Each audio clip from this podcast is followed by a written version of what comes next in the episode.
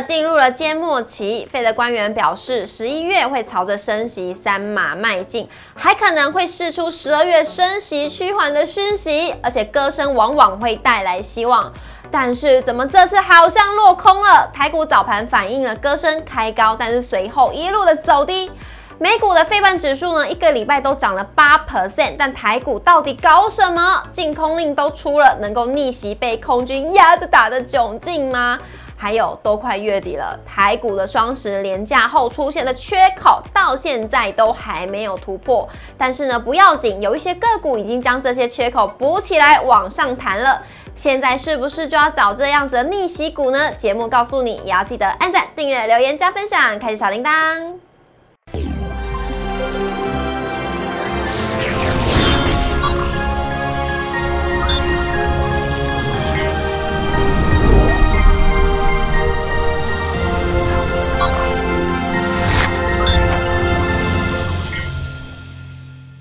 股市的炒店，投资不断线。大家好，我是主持人 Coco。今天在节目现场，我们邀请到的是陈柏宏老师。老师好。啊，主持人好，各位观众朋友，大家好。老师，今天是礼拜一，而且呢，现在台股也进，哎，应该是说废的也进入了缄默期，再加上呢，就是限空令开始扩大了，所以呢，在节目一开始呢，我们一起来唱一首歌。啊，唱一首歌，唱一首歌，确定？对，我们要让那个观众朋友来猜一下，我们唱的是什么歌？来喽，OK，有奖吗？猜对有奖，有奖吧？老师给奖，好了，一二三。萍水又相逢，匆匆的一恋，都化成千百个春天。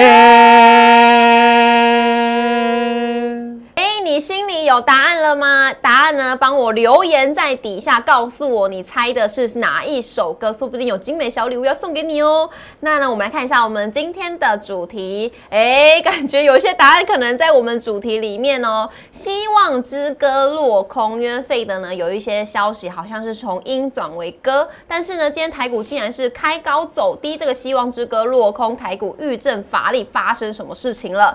十月缺口先补先反弹吗？那今天节目告诉各位，来看一下我们今天台股走势。美股上个礼拜五非常的强势反弹，再加上呢，金管会扩大限空力，激励了台股今天早盘一度大涨超过两百点，重返了万三大关。不过呢，盘中在台积电红海翻黑之下，再加上新台币持续的转贬，压抑整个大盘的涨势，最终呢是涨点收敛，指数开高走低。今天是呢小涨了三十七点，收在一万两千八百五十六点，涨幅为零点二九 percent，成交量为一千七百七十。十五亿，贵买的部分涨幅为零点四六 percent，成交量为三百四十五亿。三大法人外资今天是小卖台股十四亿，投信是持续力挺台股，今天是买超十六亿，总合计为买超四十亿。老师，今天大家呢就非常想要知道啦，因为现在已经进入了费德的缄默期了，是那感觉是有一点放歌声出来了。好，那怎么台股今天是开高走低呢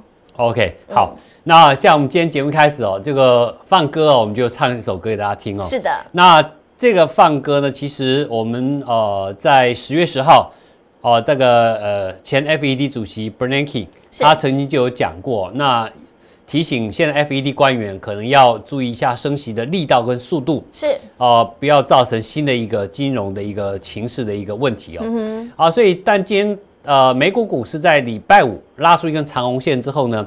那台北股市今天的弱势啊，我想大家心里有数啊。嗯。哦，因为可能呃跟这个对岸啊政治的一个二十大的有点关系哦。好，所以大家可能有点紧张。是。我们可以从刚才 Coco 你所讲到的外资买卖超来看。好。其实外资只卖了十四亿。对。那我们的投信跟自营商其实都是买超的。嗯。啊，尤其投信它的买卖超是维持固定买进，但是自营商今天买超三十八亿，算不小。嗯。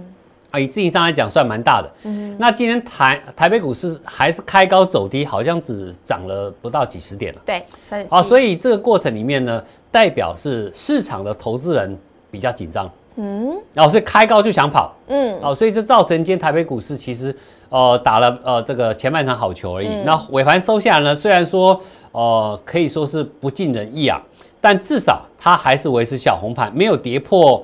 礼拜五的低点，也没有去跌破上个礼拜那根长黑的一个低点。嗯哼，那至少说可以暂时把这个地方当成一个横盘整理局，只不过这整理局是相对弱势，这是事实，是比较弱势。但是呢，我们台股其实很大的权重都是落在半导体股。那我想要问啊，就是我们看一下美股的走势好了，因为像费城半导体啊，它现在哦都已经没有在破底了，而且呢上光是上个礼拜一周涨幅就有八趴。是。可是为什么台积电呢？ADR 也是持续的在破底，那更何况是呃台股的台积电也是持续的在破底，怎么看呢？好，那我们看刚才那个费城半导体指数那张图哦，那那个跳空缺口应该是十月十一号，是对不对？就是那天这个我们双十国庆连假，那费半那天其实也大跌，大跌之后它这一波反弹上来，其实很多来自于什么？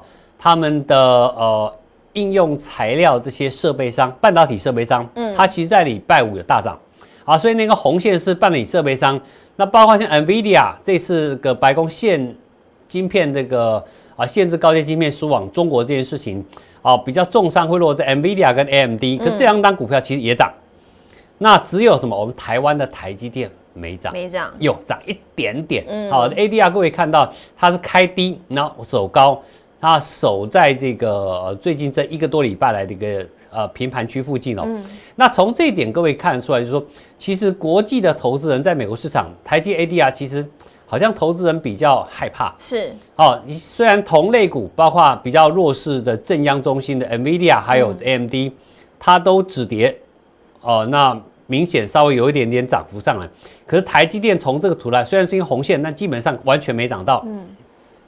这个应该跟我们，呃，台海战争有关吗？台海之间国际的紧张态势升高，我想国际投资人以前可能不知道，都会把，呃，你跟他讲你哪来，我 I'm come from Taiwan，嗯，他会以为啊 Thailand，哦，啊 Thailand，他他们大家都以为你是泰国来的。哦，以前你有出国经验知道，你讲你 you are come from Taiwan，他以为你是来自泰国的，对，可是现在呢，你讲 Taiwan，几乎大家都知道。是。好，因为是最近这一段期间台海的一个呃争端呢，加上美国强力介入之后呢，我想全世界都知道了，也就因为这样子。所以呢，其实很多人好紧张，嗯，啊，包括我所了解，连呃很多国家的主权基金，主权基金啊这边都有点紧张。所以其实主权基金一般来讲，它是一个非常长期的一个投资的一笔大的资金哦，那比一般退休资金可能还会更长一点。那所以在这个点上来讲，各位看到台积电这么弱，是代表什么？其实你不管主权基金也好，或者是退休基金也好，他们在买卖标的的时候，首重风险。嗯，对哦，能够赚钱当然是最好，但是最好的前提是风险要低。是哦，那能够有收益那更好，他一定买。那所以现在他们就认为说台积电风险比较高了。对，因为现在在呃，尤其各位看到现在乌克兰战争还没有停下来，嗯，那这个地方其实呃，包括法国的呃呃那个媒体啊，嗯。啊，甚至说我们呃美国媒体也好，其实全世界媒体很多都在关注台海的讯息，是，所以在这个前提下，其实国际这方面比较保守而大型的投资的机构的一个资金，在这个地方可能会想，各位想啊，如果我是新加坡主权基金，我是沙地阿拉伯主权基金。你觉得你现在还会再放台积电吗？我的话可能不会哦，因为其实这个东西，因为大家无法评估，重点是不确定，关键在不确定。嗯，哦，如果除非说对岸跟呃，表明说我一定不会攻过去，啊，我放弃用武力的方式来处理两岸问题的话，嗯，我想现在台积电是便宜到不行。嗯，那但是因为现在这个前提并不存在，因为啊，对岸发表说，哦，我不排除我不会放弃，好，最后我可能会动用武力，是，所以这一点是让国际投资人比较担心的。所以在这个地方可以看到台积 ADR 弱势，我想原因应该出在这里。是，那这也是我们护盘国安基金它可能头痛的地方。对，很头痛。毕竟那些资金是相当的大，嗯，国安基金给你五百亿可能不够用，嗯，啊，所以在这点上，啊，今天台积电从 ADR 走势来看，费半涨了，但台积电没涨，对，代表其实大家还在担心这件事情，嗯哼，啊，所以我们回头看，那往下看我们指数的话，各位往下看就知道，那加权指数在这里就可以看到，它其实走势跟台积电差不多，那台积电今天的走势，各位有放进来吗？没有嘛，哈，所以台积电基本上我记得没错的话，今天是。破底的，嗯，啊，创下小幅度创下波段新低点。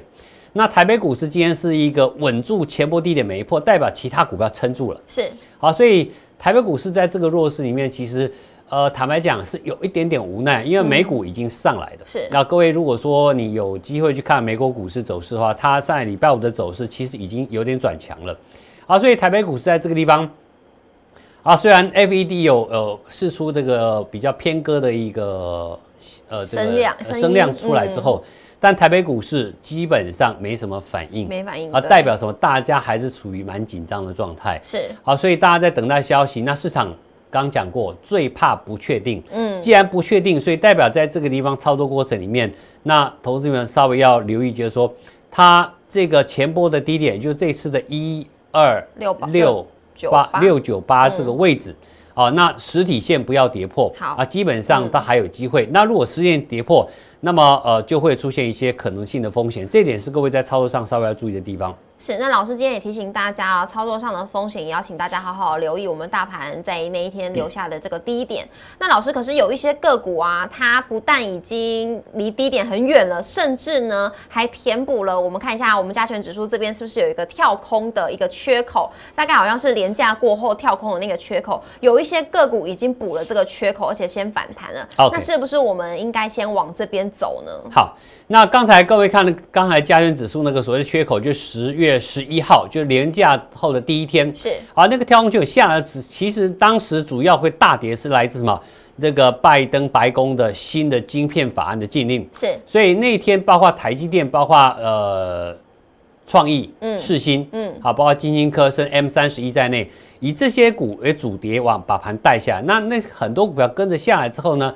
各位看联电，它也是属于半导体类，但在我们可以看到这个图当中，这个四方框框啊，就是十月十一号当天，那下跌之后，联电的隔天就一根出现一个长红止跌线，长红止跌线之后呢，一路盘高到今天还创下波浪高点。是，那这点是因为联电它在前波的呃涨势里面，它并没有明显的一个回档，它已经在这里做。以图来讲，它已经是横盘筑底的现象。嗯，它跟台积电不一样，因为台积电它有主权基金，是那联电基本上是没有的。嗯，所以它在筹码上是优于台积电的。嗯，再加上大概上礼拜各位都知道，三星电子决定把呃驱动 IC 相关的一个呃代工啊，可能交给台积电来做，因为他们自己要做高阶的。啊，因为他们达成三星自己的目标，要达到一定营收，他把比较中低阶成熟制程往外去做委外。那联电跟所谓的世界先进跟力基电是他的选择标的，交给联电他们来做。所以联电在短线上有一些利多，嗯，再加上没有这么大的主权基金在调节，所以它股价相对比较强势，筹码优势。虽然啊，大家知道说台积电的技术能力或者它的订单什么一定是优于联电，大家没话可讲。可是股价却反过来好像台积电比较弱，嗯，啊，这完全是因为。两岸的问题造成的哦，这个非战之罪，我只能这么讲哦。